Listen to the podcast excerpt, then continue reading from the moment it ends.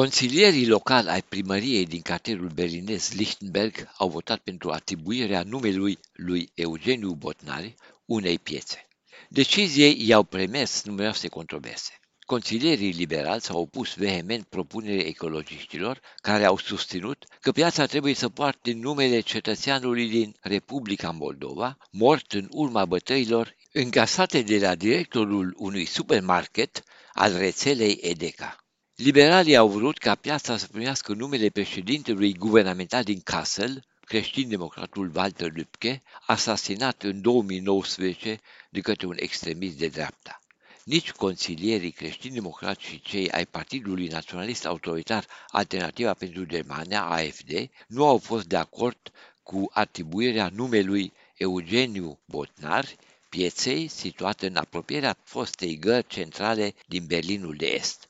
Asasinarea lui Eugeniu Botnar a fost pe larg dezbătută în presa germană. Organizații civice, politice și umanitare au atras atenția asupra rasismului latent existent în societatea germană, evocând ca un exemplu relevant moartea violentă a cetățeanului din Moldova.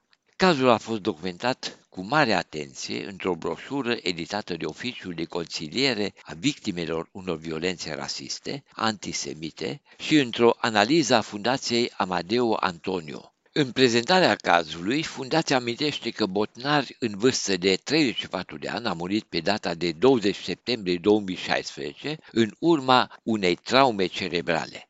În ziua de 17 septembrie a fost reținut de către managerul unui magazin, fiind acuzat de tentativă de furt. Managerul l-a bătut. Acțiunea filmată a fost răspândită și comentată ulterior pe chat de către șeful unității comerciale. De teama costurilor și lipsei unei asigurări de sănătate, Botnar, care trăia din 2005 în Germania, nu s-a dus la medic. Abia două zile mai târziu a fost consultat de un medic, însă nu a mai putut fi salvat și a murit. Managerul magazinului, Andrei S., a fost condamnat pentru omor pe data de 27 martie 2017 la 3 ani și 3 luni de închisoare. În cursul procesului s-a aflat că managerul a maltratat și alte persoane, în primul rând străini și oameni fără adăpost. Organizațiile care au pledat în ultimii ani pentru cinstirea publică a memoriei lui Botnar au lansat o campanie prin care au încercat să atragă atenția asupra cazului.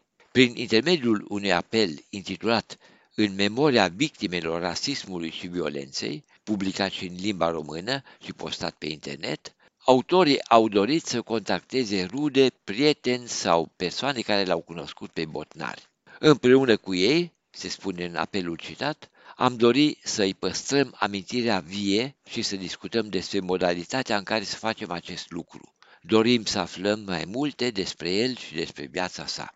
De la Berlin pentru Radio Europa Liberă, Vilam Totoc.